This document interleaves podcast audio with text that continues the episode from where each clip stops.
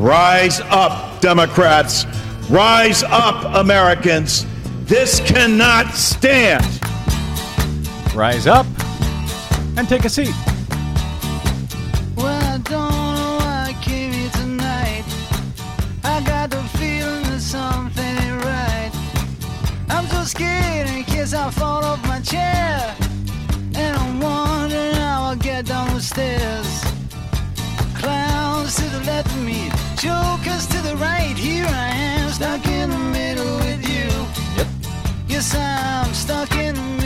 From you. Pacifica Radio in Los Angeles, this is the Bradcast as heard on It's so hard KPFK 90.7 F in FM in LA, people powered radio.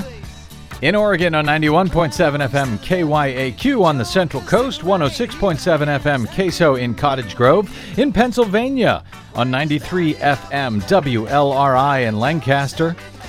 In Ohio on WGRN 94.1 FM in Columbus. In Hawaii on 88.5 FM KAKU, the voice of Maui. And on Minneapolis, St. Paul's AM 950 KTNF, the progressive voice of Minnesota, and streaming coast to coast and around the entire globe on the Progressive Voices channel, Netroots Radio, Indie Media Weekly, FYI Nation, Radio or Not, Radio Free Brooklyn, GDPR Nashville, Detour Talk in East Tennessee, Radio Monterey, and five days a week, blanketing planet Earth on Radio Sputnik. I'm Brad Friedman, your friendly investigative blogger, journalist, troublemaker, muckraker, and all around swell fellow. Particularly grateful to uh, to those of our uh, streaming outlets today, as we're reminded once again how important streaming has become.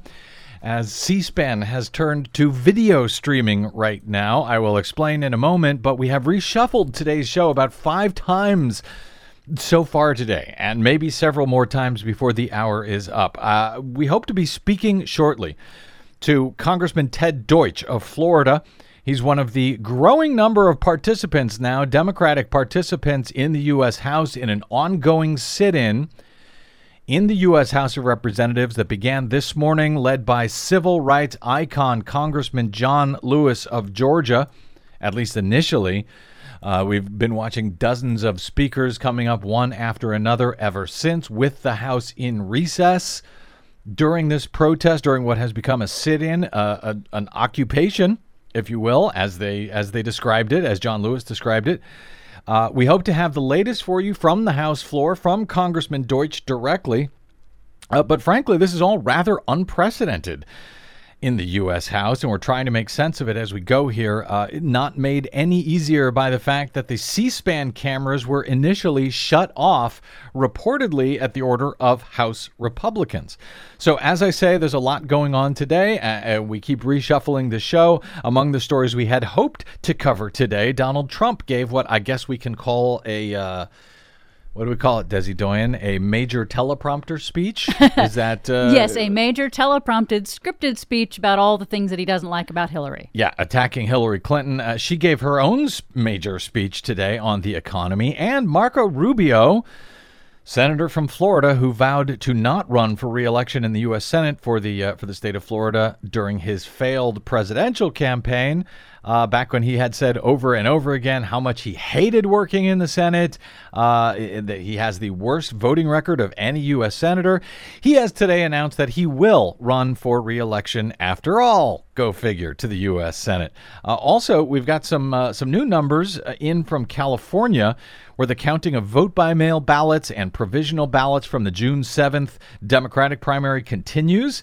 And as observers uh, attempt to watch that counting and try to ensure that every properly cast provisional ballot for president is actually counted uh, in that tally, at least included in that tally, tally. We'll see how much of that we can get to today. So we're cover- following a lot of stuff, but first we we spoke uh, uh, about the, the the four different gun safety measures that Republicans allowed to come up for a vote in the U.S. Senate on Tuesday in the wake of uh, Connecticut Senator Chris, Murphy's 15-hour filibuster last week, demanding that Republicans allow any votes at all on these measures. Republicans who have been enthralled to the National Rifle Association for uh, God knows how many years at this point. Um, And finally, Chris Murphy was successful in that filibuster, in that he uh, got the vote, in that they allowed the uh, the vote to uh, uh, to to move forward. I think it was on Tuesday. Two Republican and two Democratic measures, all four failed. But as we noted on yesterday's broadcast, a, a compromise version of the legislation was being put forward being put together by moderate Republican Susan Collins of Maine. Uh, Republican Majority Leader Mitch McConnell has agreed to allow that effort to come forward for a vote on the Senate at some point uh, as early as this week. Some vulnerable GOP senators are said to be getting on board with centrist Democrats behind this particular bill. Uh, we don't know if it's going to have actual enough actual support from either Republicans or Democrats to get passed at this point. Uh, but it does seem as if this means Republicans are feeling some pressure here. The uh, legislation that Collins is trying to put together, this compromise legislation, as it's being referred to, would bar people on the no fly list uh, and the select T list from purchasing guns. That's sort of a subset of the terror watch list. Um, but they would be able to appeal the decision if they were blocked from buying guns. They'd be able to appeal the decision under this proposal and uh, have their attorney's fees covered if it becomes clear that they were wrongly blocked from buying a gun. That legislation would also uh, let law enforcement know when someone who has been on the broader terrorism watch list within the last five years, when somebody like that uh, buys a gun. The FBI uh, or the uh, Department of Homeland Security would be informed about that. It's a narrower provision than the one that was introduced uh, back in 2015 after the massacre out here in San Bernardino that was introduced by uh, Senator Dianne Feinstein at the time. That barred a larger group of individuals on the terror watch list from purchasing guns at all in the first place, and that was akin to the uh, um, to the measure that was one of the measures that was struck down this week in the U.S. Senate. Uh, so far. Uh, Republican Congressman uh, Lindsey Graham of South Carolina, Jeff Flake of Arizona, Kelly Ayotte of New Hampshire, who is facing a tough reelection battle this fall, they all have said they support this compromise legislation. And uh, Republicans uh, are, are, said to be seeking the support of Republican uh, Senator Pat Toomey from Pennsylvania, Rob Portman from Ohio, and Marco Rubio of the state of Florida. Some Democrats are also uh, said to be coming on board, like uh, Senator Heidi Heitkamp. And, uh, well, basically, what uh, Senator Graham has said is that, uh, you know, when it comes to the idea of abridging the rights to buy assault weapons, not sure that's in the Constitution as it's uh, believed by the NRA and the Republicans, but he's saying that, look, we're building in due process to this measure. If someone is wrongly on the list, they can get off. It might be an inconvenience in the in the short term. Uh, but uh, that it's uh, less inconvenient than seeing uh, something like what we saw in Orlando. So it is absolutely the lowest hanging of low hanging fruit when it comes to uh, uh, gun legislation. But maybe, maybe there is some momentum in the U.S. Senate. Maybe something is moving forward in that regard um, something might be different. Maybe this, uh, you know, after or after the Orlando massacre. Uh, and so we'll see in the U.S. Senate. That's where the U.S. Senate is right now. But uh, meanwhile, as I've been reporting, that even if something happened in the U.S. Senate, there has been no sign uh, whatsoever that any that any legislation, even if it was passed in the U.S. Senate, would be passed by the U.S. House where they have not been allowing any votes on gun related measures at all. And there is no filibuster option for House Democrats uh, the way there is in the U.S. Senate. Also, Republicans control a lot more of the U.S. House. Uh, than they do of the U.S. Senate. The uh, majority in the House is even larger than it is in the Senate. So, even if such a vote were allowed in the U.S. House, it seems unlikely that that would get passed there by the NRA controlled Republican Congress members. But who knows? Something might be different this time. Something seemed different this time. At least right after the massacre in Orlando, when House Democrats protested in the U.S. House, after uh, Republican House Speaker Paul Ryan had called for a moment of silence following the deaths of 49 people at that LGBT nightclub in Orlando. More than uh, 100 people were shot there with a legally purchased, high powered military style semi automatic assault rifle. They were shot by a single domestic terrorist who had been interviewed on several occasions by the FBI regarding outspoken support for Muslim uh, extremists.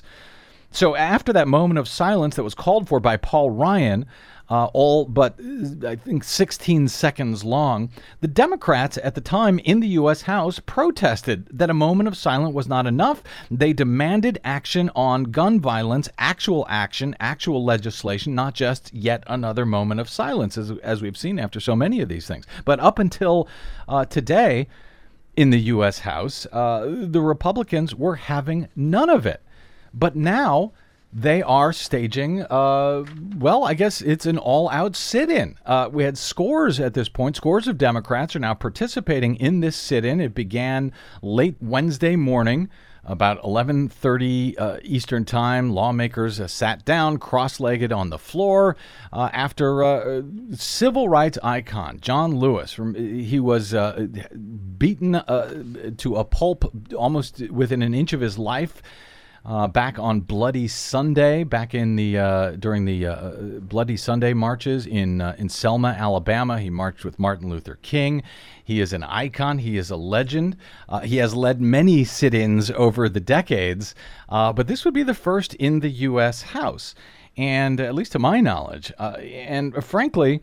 Uh, since the Republicans have subsequently tried, at least, to shut off the C SPAN cameras, for some reason. They don't want people to see what's going on there. Uh, since they've cut it off, I'm going to go ahead and play John Lewis's uh, speech here in full, about five minutes, uh, that took place just before this uh, remarkable protest in the U.S. House today. Here's Congressman John Lewis. On occasion, Mr. Speaker, I have had what I call an executive session with myself. For months, even for years, through several sessions of Congress, I wondered what would bring this body to take action? What would finally make Congress do what is right, what is just, what the people of this country have been demanding, and what is long overdue? We have lost hundreds and thousands of innocent people to gun violence. Tiny the children, babies, students, and teachers, mothers and fathers, sisters and brothers, daughters and sons, friends and neighbors. And what has this body done? Mr. Speaker, nothing. Not one thing. We have turned a deaf ears. We have turned deaf ears to the blood of the innocent and the concern of our nation. We are blind to a crisis. Mr. Speaker, where is the heart of this body? Where is our soul? Where is our moral leadership? Where is our courage? Those who work on bipartisan solution are pushed aside. Those who pursue common sense improvement are beaten down. Reason is criticized. Obstruction is praised. Newtown, Aurora, Charleston, Orlando. What is the tipping point? Are we blind? Can we see? How many more mothers, how many more fathers need to shed tears of grief before we do something? We were elected to lead, Mr. Speaker. We must be headlights and not tail lights. We cannot continue to stick our heads in the sand and ignore the reality of mass gun violence in our nation. Deadly mass shootings are becoming more and more frequent. Mr. Speaker, this is a fight. It is not an opinion. We must remove the blinders. The time for silence and patience is long gone. We're calling on the leadership of the House to bring common sense gun control legislation to the House floor. Give us a vote. Let us vote. We came here to do our job. We came here to work. The American people demand an action. Do we have the courage? Do we have raw courage to make at least a down payment on ending gun violence in America? We can no longer wait. We can no longer be patient. So today we come to the well of the House to dramatize the need for action. Not next month, not next year, but now, today. Sometimes you have to do something out of the ordinary. Sometimes you have to make a way out of no way. We have been too quiet for too long. There comes a time when you have to say something, when you have to make a little noise. When you have to move your feet. This is the time. Now is the time to get in the way. The time to act is now. We will be silent. No more. The time for silence is over. Thank you, Mr. Speaker. That was Congressman and civil rights icon John Lewis from uh, from Georgia saying the Democrats will be silent no more. Sometimes you have to do something out of the ordinary. Now is the time to get in the way. Democrats are in fact getting in the way of Republican plans. Apparently today was the day that. Uh, House Speaker Paul Ryan was set to introduce, finally, after all of these years, uh, an alternative to the Affordable Care Act, Obamacare. That has now been put on hold as the House remains in recess.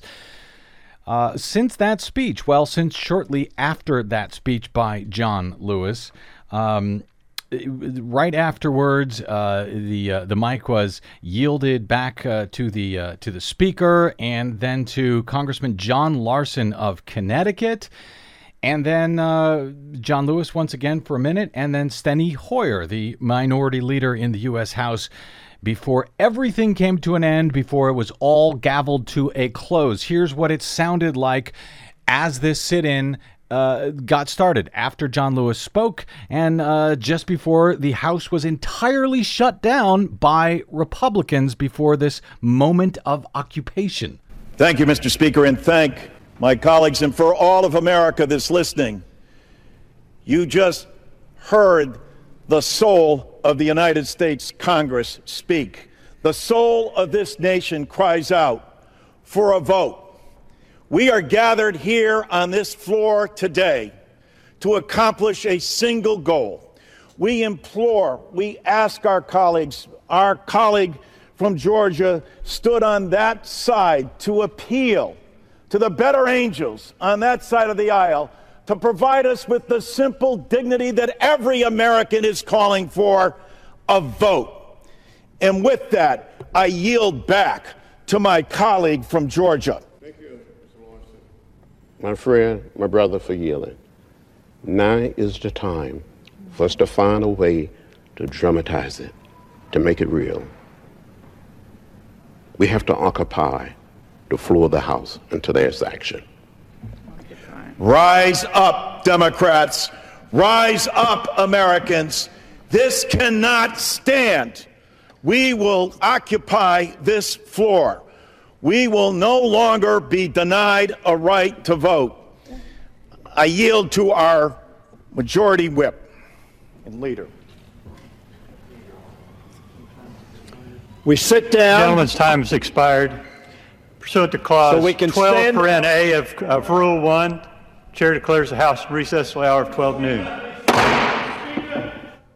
And that was it. And the House was then gavelled into recess. Uh, cameras in the House were turned off, so the protest was not recorded, at least for a few minutes.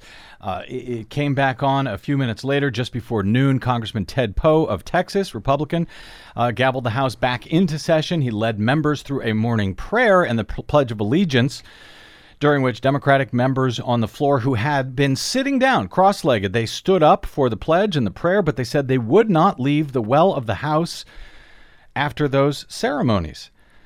The uh, Republican uh, uh, Congressman Poe said the House is not in a state of order due to the presence of members in the well. And then he gavelled the House back into recess, and the C SPAN cameras were again turned off. Poe had uh, his call for order was barely audible, according to The Hill, uh, in the chamber over the Democrats' chance of no bill, no break.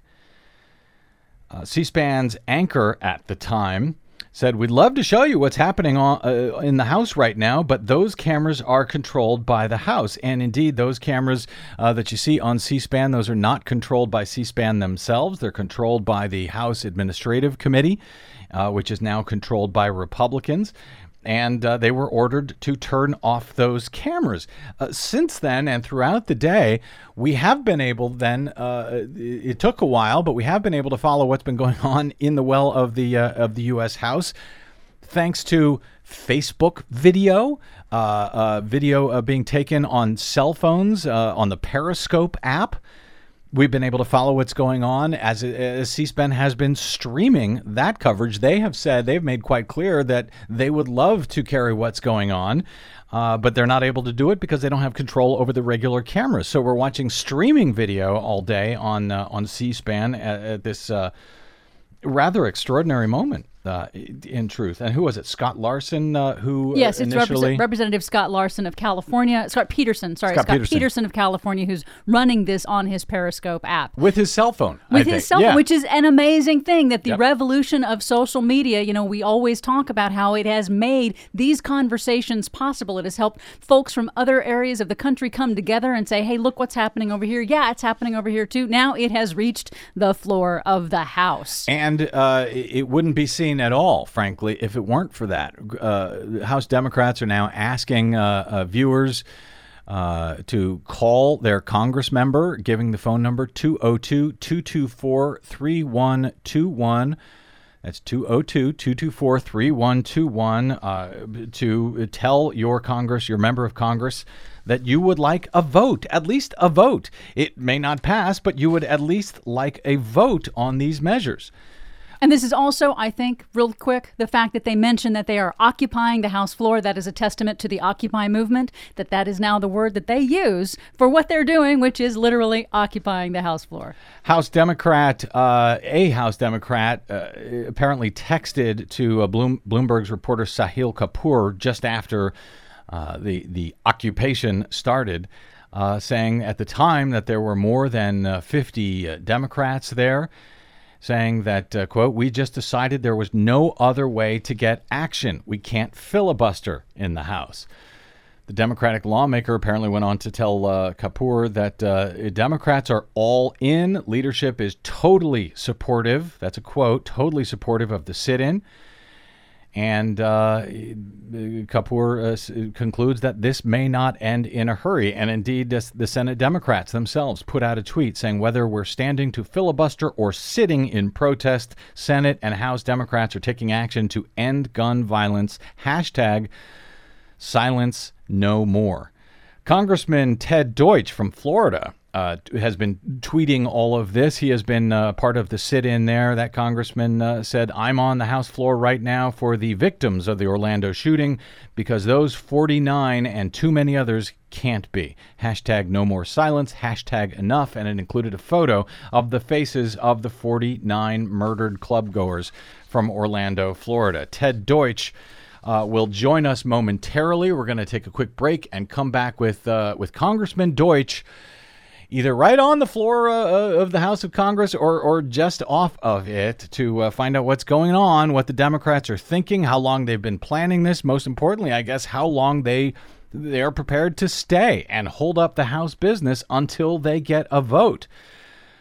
What are their plans? What's their game? We'll find out right after this. I'm Brad Friedman, and this is your Bradcast.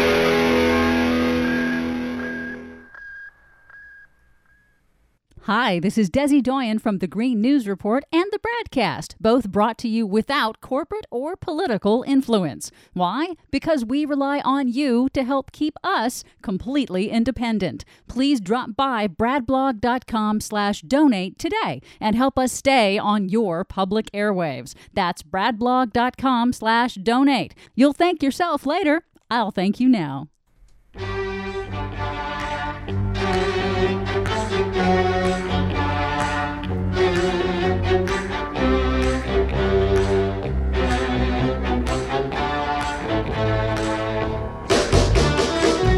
Welcome back to the Bradcast. Brad Friedman from bradblog.com. We're uh, keeping our eyes on this ongoing sit in in the U.S. House of Representatives, kicked off earlier on, uh, on Wednesday by Congressman John Lewis of Georgia, and now uh, scores, dozens of uh, Democrats have been uh, coming up and speaking, which we only know about thanks to a Periscope video currently being shot by uh, Congressman Scott Peters with his cell phone, uh, Democrat from California. Uh, earlier, it was Facebook video that was being streamed by C SPAN because the uh, Republicans have ordered the cameras turned off. They gavelled the U.S. House to a recess and uh, ordered the cameras and the microphones turned off. And uh, so we're just watching streaming video, trying to uh, keep up with what is actually going on there as this sit in by Democrats demanding a vote, only a vote.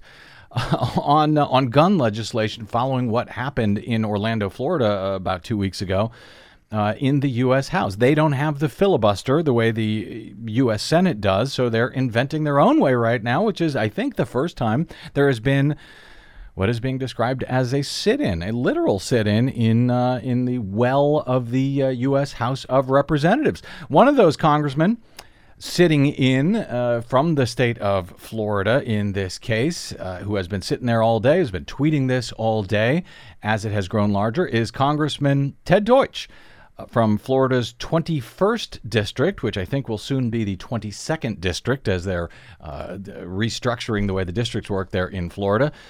Congressman Deutch has been a uh, representative for the great state of Florida since 2010, and he joins us now from the House. Congressman, welcome back to the Bradcast. Oh, it's great to be with you again. Thank you. Uh, good to have you here. Glad we could give you uh, an excuse to stretch your legs, to walk off the floor. As I understand, you've been in the sit-in. You've just walked off the floor to uh, to talk to us uh, today. Is that correct? Uh, that's right. It's been over three hours now. The numbers have, I think, only grown. We're uh, at one count about 75, 75 House members and and a constant stream of senators filing in to show their support as well. Uh, yeah, you've been uh, tweeting about that on the on the uh, on the twitters, and you've uh, thanked. Let's see here: uh, Senator Jeff Merkley, Ron Wyden, uh, Senator Bennet, Senator Warren, Senator Casey, Bill Nelson, Al Franken. All of them have been. Have they? Are they actually coming in and sitting in, or are they just coming in, giving their support and heading back to the U.S. Senate right now? Uh, no, most of them actually have, have come in and have, have stayed for a while. I, mean, I think they they understand what's happening here. Brad, we don't have a, a filibuster option mm-hmm. in the House. Uh, we have all kinds of rules that, that govern what happens here, and when the leadership of the House will not allow us to have a vote uh, and will will twist the rules in whatever way they deem necessary to prevent us from voting on the most basic gun safety legislation, mm-hmm. uh, then we're forced to find other ways to, to try to bring that vote forward, and that's what we're doing today. And uh, it's it, it, I think it's been successful in, in helping to raise the issue. What's astonishing to me is that the speaker apparently is so distraught at the idea of uh, members of the House speaking out and speaking out on behalf of people who sent them there that he has told C-SPAN to turn off their cameras which is why if you turn on C-SPAN, you can't even see what's happening now. Um, so it's been it, it's uh, it's been great on the House floor. Uh, but the fact is, the American people deserve to see this as well. Well, they do, and I know there are certain rules that C-SPAN, uh, and a lot of people don't understand that C-SPAN does not control their own cameras in the U.S. House. That's controlled, I guess, by the House Administration Committee, uh, which is currently run by Republicans. They have to have their cameras on when uh, the House is in session. But is there a rule that they must turn it off when the uh, House ha- is is out of session, is in recess, or is that a decision in- by the Republicans? It, it isn't, and in fact, if you uh, if you happen to, to turn on C-SPAN, you will see that they are going out of their way, both on their on their network and on Twitter and social media, to point out that they they the reason they are not showing this is because they were told to turn off the cameras. So it is uh, it's disgusting that we've not had a single vote uh, on gun safety legislation. It is embarrassing, however, for House leadership uh, that they have uh, that they're so embarrassed by their own record that they've told C-SPAN to cease broadcasting because they don't want any more attention brought to the the shameful inaction. And shameful inaction. And I note that it has fallen to uh, to to Congress members to become the broadcasters here. Congressman Scott Peters, I believe, is actually uh, shooting all of this with his cell phone on the House floor. C-SPAN may now be carrying some of that, uh, but has the, uh, the the the have the Republicans ordered you guys to turn off your cell phones and and not broadcast what's going on and not take photos? Sure, sure, and there are rules that uh, that you're not supposed to use your cell phone on the floor of the house.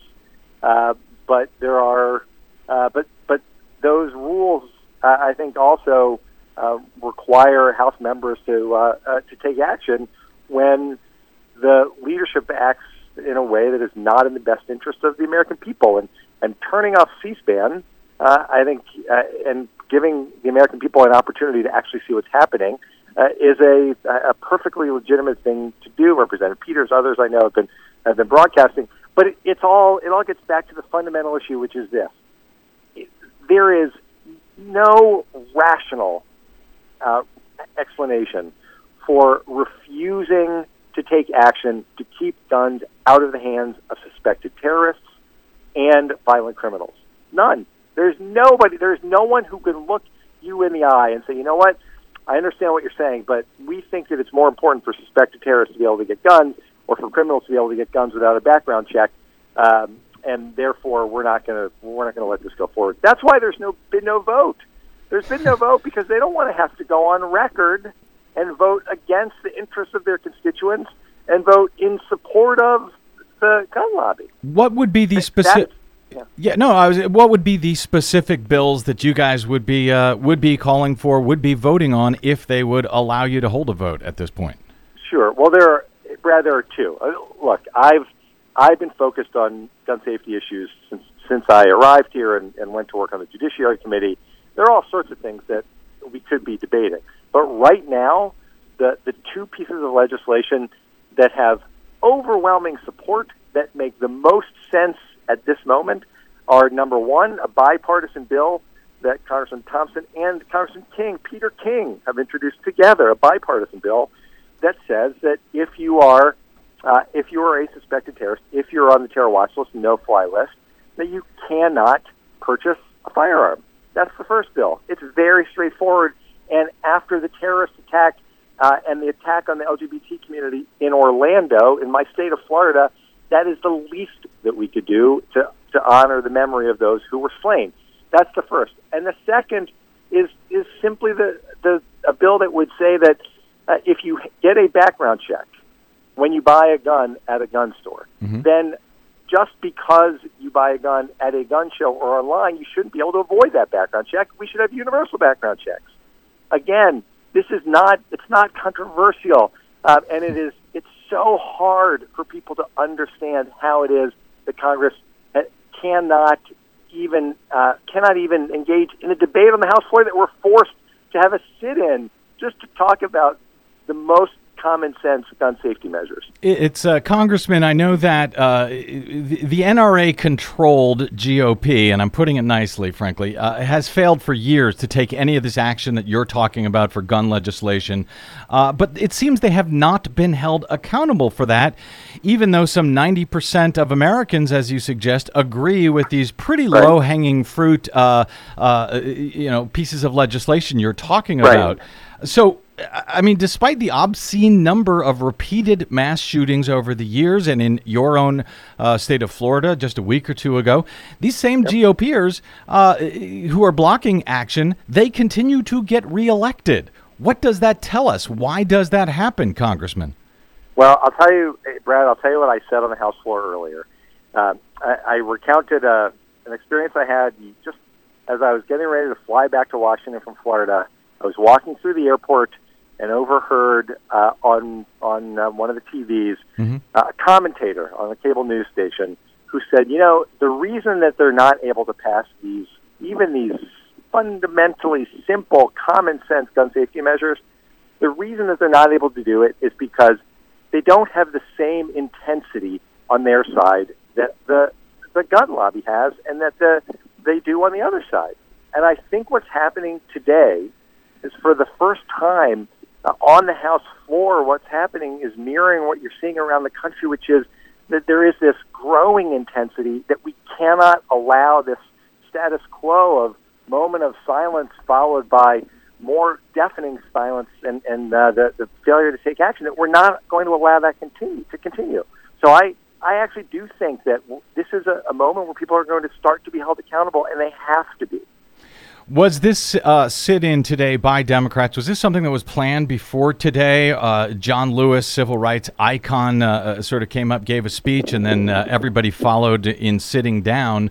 Uh, did he just do this on his own? Is this something that was planned? And how long? What are the plans for this? How how long will this sit in go on as you see it, Congressman Deutch? Well, the the idea came up last night, and and and the thinking was that that Congressman Lewis, who is, I, I think, safe to say, a hero to so many of us, Mm-hmm. uh, was going to to speak uh, this morning during the the, uh, the, the early morning session, uh, and that we simply weren't going to leave the floor when he was finished. And in fact, at noon, when the speaker came in to, to gavel us back into session, uh, they were forced to abandon the session, and we've been having to sit in since. How long is it going to go on? Uh, look, I think the Republican leadership is just going to have to decide whether they're they're only whether they're prepared to to um, uh, to make an end. And the only way that they can make an end is if they have the sergeant of arms uh, enforce the rules. In other words, if if they want to come back in and bring the House back into session and ask for order, and the only way to have order is for the sergeant of arms to haul people off, I guess that's one option. I can't imagine that that's an option that they would pursue. I can't for the I can't for a minute think that that uh, that this House leadership is prepared to tell the sergeant of arms uh, to take John Lewis and and the rest of us and drag us off the House floor. And if that doesn't happen, then the only way that this stops is for us to have a vote. And I think we're all prepared to stay at this as long as we need to until we have that vote. I'm speaking with Congressman Ted Deutch, Congressman from Florida's 21st District. Are you saying, Congressman, that uh, Democrats are prepared to sit in for hours overnight if necessary uh, until they are. Absolutely. Really? Yeah, abso- absolutely yes. Yeah, this is not um, this is this is not some uh, um some some show that's being put on uh, just to, to highlight the failures of the leadership of the House. Uh, this is a very serious effort to just to act on behalf of the people who sent us here, who who rightly expect us to be able to do everything necessary to, to at least have a chance to vote on those two measures of, of basic common sense gun safety legislation.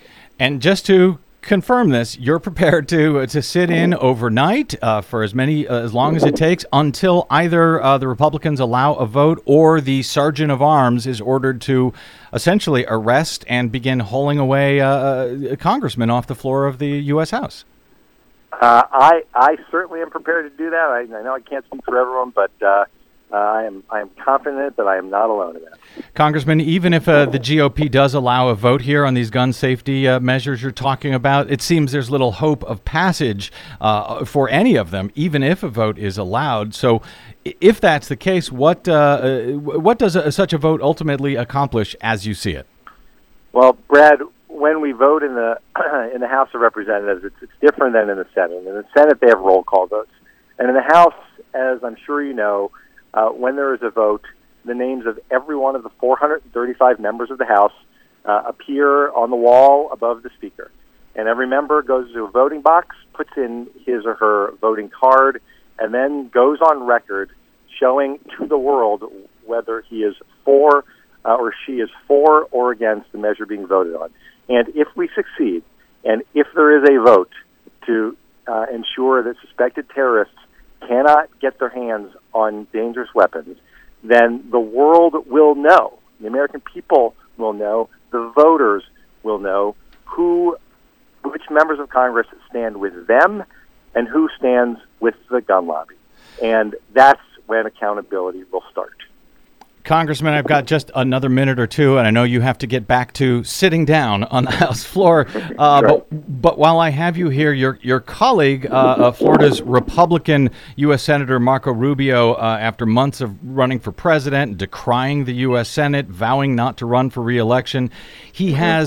Today announced that he will seek reelection to the U.S. Senate after all. I wanted to get any comment that you might have on that, and if you have endorsed anyone in the uh, in the Democratic primary uh, between uh, Congressman Pat Murphy and uh, Congressman Alan Grayson, who are both seeking that Democratic nomination yeah. for U.S. Senate. Um, sure. Well, I, I think it's I think it's um, I think it's appropriate. You know, Marco announced that he's running for reelection after telling us over and over. I remember the day that he announced he was running for president, he could not have been any clearer when he said, "I don't want an escape hatch. I don't. I'm not looking for another uh, a fallback position. I'm running for president, and that's it." And then he said over and over and over throughout this campaign that he doesn't like being in the Senate, that nothing gets done in the Senate, that he would never go back to the Senate. Uh, and now, uh, on the day when when we're the Democrats in the House are acting to try to bring forward something that would actually address the crisis that he says has caused him to rethink this the massacre in Orlando. Uh, here we are. He announces that he's running for reelection, and it all becomes about about him. Well, there will be plenty of time as we look ahead, and we have an opportunity, just again, to to, to look look at that event and look at his record and with the LGBT community, one of the the worst, if not the worst, in the Senate. We have an opportunity to look at his record on guns and gun safety, one of one of the worst, if not the worst, in the Senate. And we have an opportunity uh, to look in his announcement today. He tried to have it both ways. He doesn't like he doesn't like uh, Secretary Clinton. He doesn't necessarily like Donald Trump. He's going to be on a ticket with Donald Trump. He's going to be campaigning with Donald Trump. Uh, and I feel pretty confident in, in the, the people that I represent in Florida. Uh, that is the Republican Party, led by Donald Trump, uh, is is not going in a direction that my constituents and that the folks in Florida want us to go. And I think uh, I think what effectively becomes a Trump Rubio ticket, not in the sense that he's running as the vice president, but that they are running together hand in hand all across the state of Florida. Uh, I think he can try as he might to run away from the racist, bigoted comments that that Donald Trump has made but they will weigh him down. And uh, I've supported Patrick Murphy from the start. I think he's going to be a great senator. Very good. And you have uh, Florida's primaries in late August, as I recall. Are, are you facing a primary Correct. challenge uh, this year? And by the way, do you have any uh, fear that your participation in this sit-in will uh, will well will help or hurt in that uh, regard come November? well, first of all, it's it's qualifying week. I will know Friday at noon. Okay. Um, whether I have a primary and, and what that looks like. Um, but I, as far as um, what we're doing today, uh, listen, Brad, I, I, the, I, I've been pretty clear with the the people that I'm so privileged to represent. When I got into this, I told them that um, that the one thing that they could always count on is that I was going to do as much and be as outspoken uh, on behalf of the causes that they and I uh, care so deeply about. And taking action to stem the tide of gun violence is one of those issues. Uh, and I, uh, this is not a, a campaign issue, but since you asked, Uh, when I go back home, I look forward to telling people uh, exactly what's ha- what happened on the House floor. Uh, hopefully, leading up to a vote um, and an opportunity, as we said before, to see who's with them and to see who's with the gun lobby. Congressman Ted Deutch, Democrat from Florida's 21st congressional district, soon to be its 22nd. Uh, great talking with you, Congressman. And if you uh, if you haven't been either arrested uh, or uh, the Republicans held a vote by tomorrow, if you need another chance to stretch your legs, uh, maybe we'll talk to you tomorrow if this continues. Uh, anytime, Brad. I look forward to it. Greatly appreciated, Congressman Ted Deutch. Thank you, sir. Thank you. All right, uh, boy, this is just amazing. Uh, Des, we have spent years yelling and screaming that Democrats don't do anything, that they don't have the guts, they don't uh, stand any up, backbone. take a stand. Yes. Uh, and now they are sitting. Yeah, and now they're sitting. They're standing for sitting. Uh, it's kind of amazing, and the idea that they are willing to stay there, really, I'm color me dubious that they are willing to stay there until the sergeant of arms essentially arrests them and removes them from the house. It'll be a very interesting showdown. I, I, I, I find that uh, it would be simple for Speaker Ryan to simply say, okay, fine, we'll have a vote. I doubt that he'll do that either. So it's really interesting to see how this is going to play out. Well, he could say, sure, fine, we'll have a vote. And then they have the vote, and the Republicans vote it down, and that's that. And then they move on. And in an election year, it gets completely lost, as it has year after year after year, as I mentioned to the congressman there. Um, but, but we'll see. This is kind of unprecedented. We'll keep our eyes on it. Who knows what will happen? All right, let's take a quick break and we'll come back with uh, at least some of the business we had planned, we had hoped to cover today. Um, wow, what a day. Uh, this is the Bradcast. I'm Brad Friedman. Don't go away.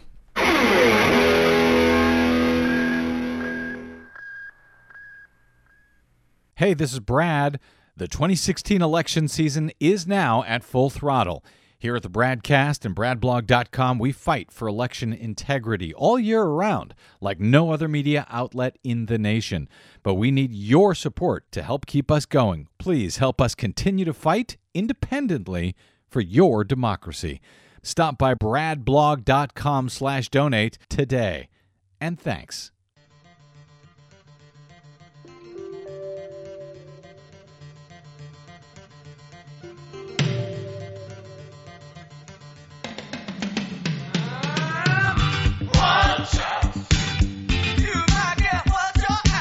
We talk about going on a break.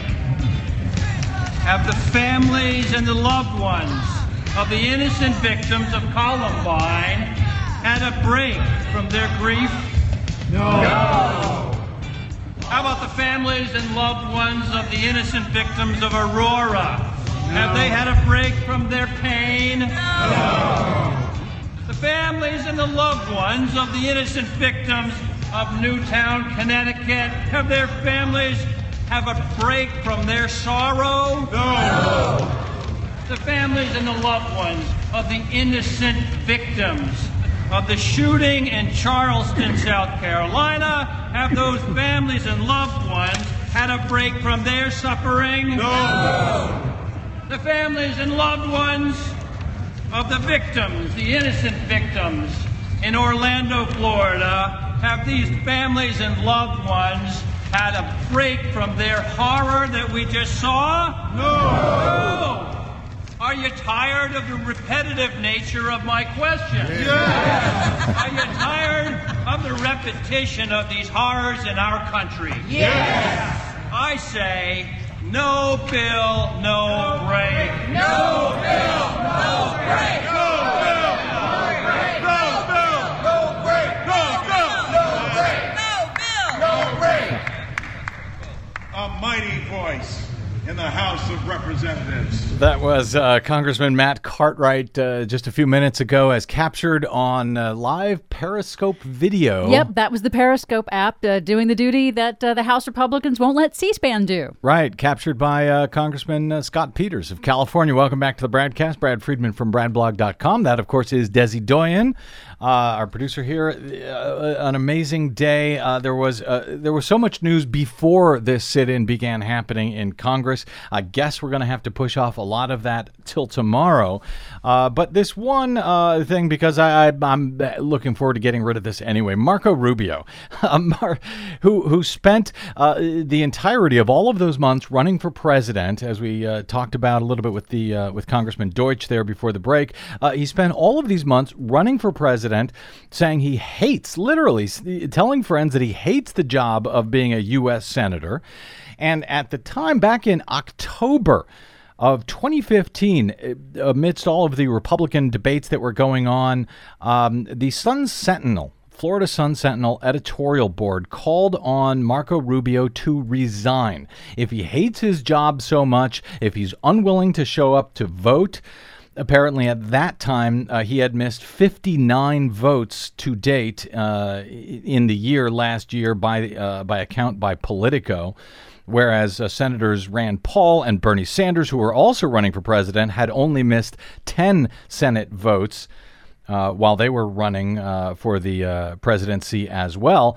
Uh, w- with him hating the job, not showing up, Sun Sentinel called on him to resign. They said it's unconscionable that when a man, that when it comes to intelligence matters, he sits on one of the intelligence uh, committees, when intelligence matters, including briefings on the Iran nuclear deal, you said we have a staffer that's assigned to intelligence who gets constant briefings. Sun Sentinel wrote at the time in October of 2015 Two weeks ago, you took to the Senate floor to excoriate federal workers at the Department of Veterans Affairs for failing to do their jobs. You said, quote, There is really no other job in the country where if you don't do your job, you don't get fired, unquote. They then added, with the exception of your job, right, Senator? Your job is to represent Floridians in the Senate. Either do your job, Senator Rubio, or resign it.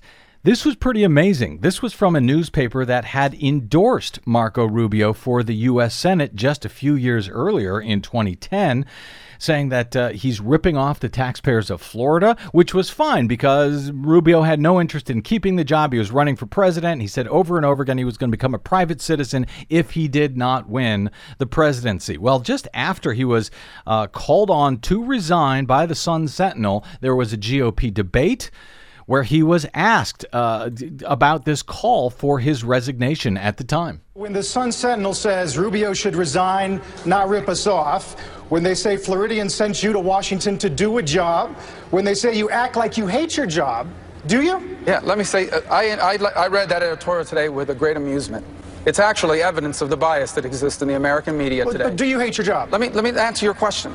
In 2004, John Kerry ran for president, missing close to 60 to 70 percent of his votes. I don't recall the Sun. In fact, the Sun Sentinel endorsed him. In 2008, Barack Obama missed 60 or 70 percent of his votes, and the same newspaper endorsed him again. So this is another example of the double standard that exists in this country between the mainstream media and the conservative media. Now, in fact, uh, he was citing uh, John Kerry and Barack Obama missing votes in the U.S. Senate when they were running for president. Well, in both cases, they had achieved the nomination at that point. They weren't just running in the primary.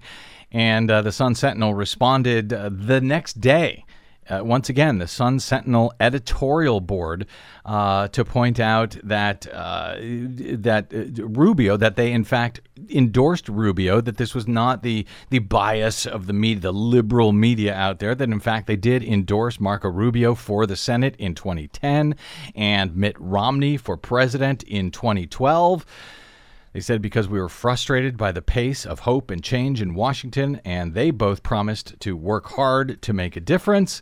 But that Rubio, ever since he got to office uh, back in 20, after being elected in 2010, had immediately published a book to introduce himself to the nation, uh, and that he, you know, was clearly planning to run for president, not representing the good voters of Florida.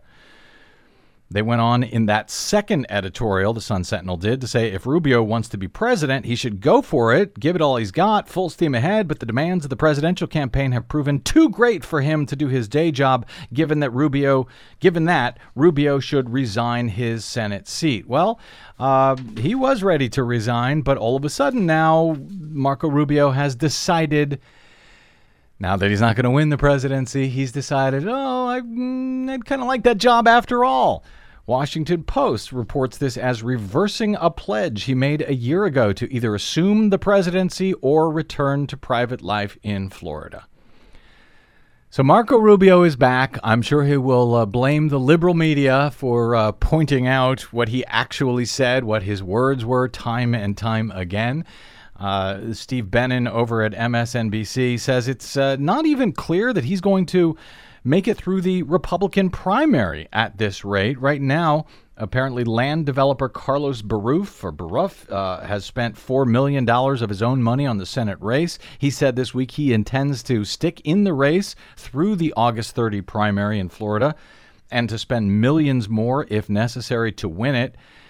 He said he intends to push Rubio on whether he'll actually commit to serving a full term in the Senate if he is, uh, if in fact he is reelected. But there's a real question: Will Rubio commit to that full term? Since it's obvious that he wants to run for president again in 2020, if Donald Trump somehow does not manage to win in 2016. Um, so you know the question is going to come up: Is uh, four years from now, instead of filling his uh, six-year term, is he going to is he going to duck out once again for the people of Florida? It will be interesting also to see if the people of Florida care as much about Rubio now, now that they've seen so much of him be sort of deconstructed over the campaign, the primary campaign. Well, they didn't care for him during the primary. Right. He lost his home state by 20 points in the state of Florida in the GOP primary. Uh, he lost 67. Uh, well, uh, Florida has 67 counties. Rubio lost in 66 of them. So he wasn't even able to win more than a single county uh, in the state of Florida. They're not crazy about him. We'll see if that changes as we move forward, and as it looks like the you know the, the Republicans could lose the uh, the Senate seat in the state of Florida and then give control of the Senate back to the Democrats. We'll find out. In the meantime, another story that we had been working on for today, we're going to have to push it off, is what's going on out here in California, where yes, they continue to count ballots following the uh, the June seventh primary, hundreds of thousands of them, and the uh, the- race has narrowed. The margin has narrowed. It had been about 13 points statewide. It is now down into single digits for whatever that is worth. Hillary Clinton is leading Bernie Sanders by uh, by about uh, let's see nine points. Nine points, single digits at this point. The last uh, announcement from the LA County Registrar of Voters, where the most ballots are uncounted, uh, they say they have 178,000 unprocessed provisional ballots and just over a thousand vote by mail ballots. Those will probably be, uh, those at least, the vote by mails will be done by the time we finish today. The margin has not narrowed all that much, however, in LA County. It's about 11 or 12 points at this point. But I will say a one upside, and this is part of the story I've been working on. I've been speaking uh, with a bunch of people who are observing or trying to observe the uh, the inclusion, the I don't want to call it counting, uh, but the decision whether or not to include many of those provisional ballots. There's a lot of people observing uh, that process, finding concerns, finding problems with which provisionals are being included and which are not being included. I've been talking to the registrar, recorder, county clerk, and others trying to figure out what's going on. I suspect we will have that in an upcoming thrilling episode of the Bradcast. Until then, amazing day. My thanks to our producer, Desi Doyen, and uh, to Congressman Ted Deutch of Florida for joining us here uh, in the, um, amidst the sit-in in Congress. If you missed any portion of today's broad, broadcast, you can download it as ever for free at bradblog.com or over at iTunes, where we hope you'll subscribe. Give us a good review while you're there. Make it easier for everyone else to find us as well. You can drop me email if you like. I am bradcast at bradblog.com. And on the Facebooks and the Twitters, I am the Brad Blog. That is it. And it really was a thrilling adventure. Until the next one, I'm Brad Friedman. Good luck, world.